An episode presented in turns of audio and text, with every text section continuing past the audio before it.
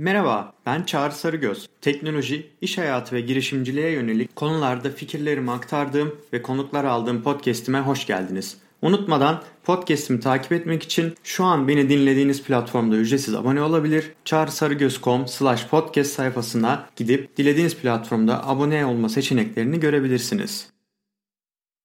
30 günlük solo podcast serimin ikinci bölümünden herkese merhaba. Bu bölümde podcasting'e nasıl başladım, nasıl podcast çekmeye başladım bunu anlatacağım size. Podcasting ile ben dinleyici olarak tanıştım. Bu da 2015 yılına e, denk geliyor. 2015 yılında ilgimi çeken konulara yönelik podcastler dinleyerek podcast dünyasıyla tanıştım. İlk başta ilgimi çeken işte veri bilimidir, uzaktan çalışma, iş hayatı, teknoloji buna yönelik podcastleri dinliyordum. Kısa bir süre sonra girişimci muhabbeti podcastini keşfettim ve keyifle bu podcast'i dinlemeye başladım. Zaten sonra da Slack kanalına üye oldum ve Slack üzerinden de aktif bir şekilde insanlarla iletişim kurdum. Girişimci muhabbetinin tüm bölümlerini baştan itibaren dinleyip güncel hale geldim ve halen de e, yayınlandığı an girişimci muhabbetinin bölümlerini dinliyorum. Hani kaçırmıyorum birkaç gün içinde dinliyorum genelde. İlham aldığım podcast bu diyebilirim yani girişimci muhabbeti özellikle e, benim podcastçiliğe atılmama vesile oldu. 2017 sonlarına doğru aklımdan hani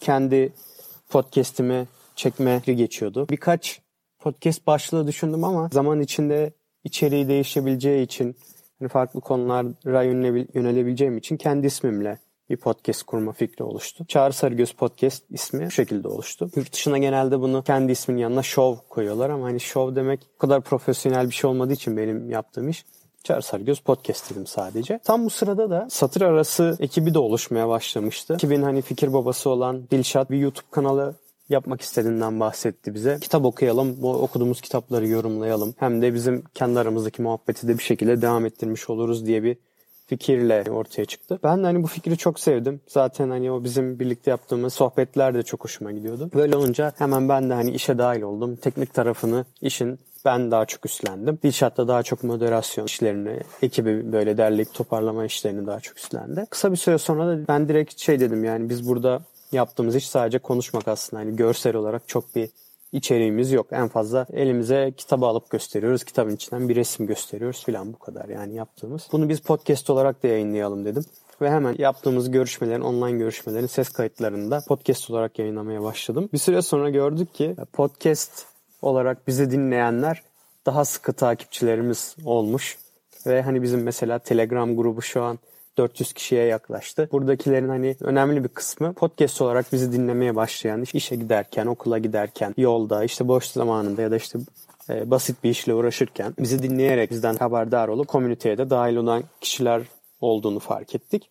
Hani bu gerçekten podcastçiliğin önemli bir e, alan olduğunu bana da daha da çok hissettirdi. Bu süreçte 2018 yılında başladı bu iki podcast'te. İşte 2020 başına geldiğimizde üzerinden iki sene geçti. İki sene içinde işte satır arası ve Çağrı Sorgüz Podcast'te toplam 50'ye yakın bölümde yer aldım. Bu benim için yani güzel bir metrik. Hani bunu hobi olarak yapıyorum sonuçta. Herhangi bir e, böyle gelir beklentim yok. O yüzden benim için güzel bir hani başlangıç oldu.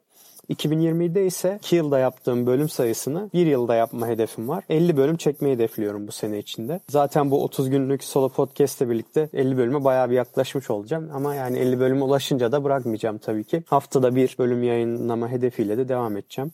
Şu anki hedefim bu şekilde. Bu sayede bu arada sırada yaptığım bir hobiden düzenli olarak yaptığım yani böyle sahiplendiğim bir hobi haline gelmiş oluyor. Bu açıdan da kendimi daha buna bir şekilde zamanımı ayırmış, dedik etmiş hissediyorum. Şey derler ya Hani bir insanın beş tane en fazla odağını verebileceği şey olabilir. İşte biri işidir, biri ailesidir, biri arkadaşlarıdır, biri hobisidir gibisinden. Benim için de bu hobi öyle bir yer edindi açıkçası. Tabii ki aile, arkadaşlar, iş daha öncelikli ama bu hobide çok arkaya attım bir konuda değil. Hani o açıdan da kendimi daha böyle motive hissediyorum. Umarım sizi de eğer böyle podcast çekmeye başlamak istiyorsanız veya podcastleriniz hani böyle beklediğiniz rakamları elde etmiyor ve başlardaysanız sizi de motive eder. Özellikle podcast yeteneklerinizi geliştirmek istiyorsanız bu 30 günlük solo podcast challenge'ına katılmanızı tavsiye ederim. Detaylarını bir önceki bölümde paylaşmıştım. Eğer sorularınız olursa da her zaman bana iletebilirsiniz. Bu bölümlük bu kadar.